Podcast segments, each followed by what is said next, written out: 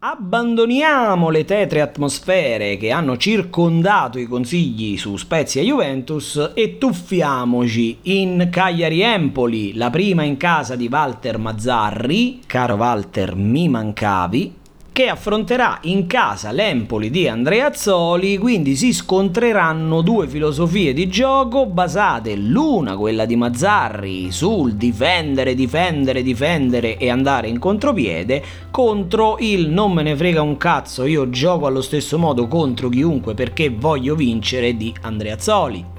Ci si può aspettare di tutto da questa partita, cari ascoltatori. Può finire 0-0 come può essere la partita dei bonus come se piovesse.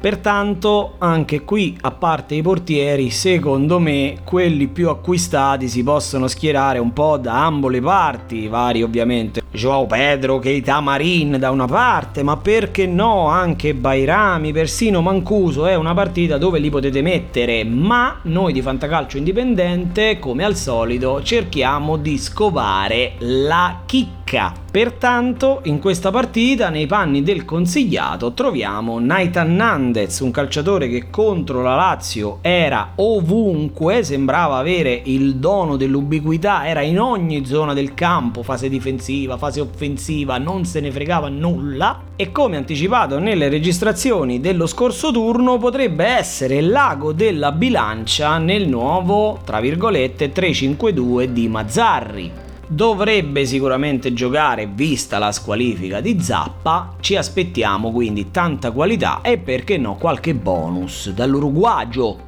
per lo sconsigliato invece rivolgiamo il nostro sguardo lungimirante alla squadra di Andrea Azzoli. Andiamo a prendere Sebastiano Luperto che a dispetto di una buona prestazione fatta contro la Juventus, ha lasciato un po' a desiderare sia contro il Venezia che contro la Sampdoria, nonostante si sia inserito bene e sia a quanto pare lui il titolare, ma avrà dei brutti brutti clienti molto veloci, molto rapidi e sembra molto affiatati. Quindi per questa partita teniamolo fuori se possibile.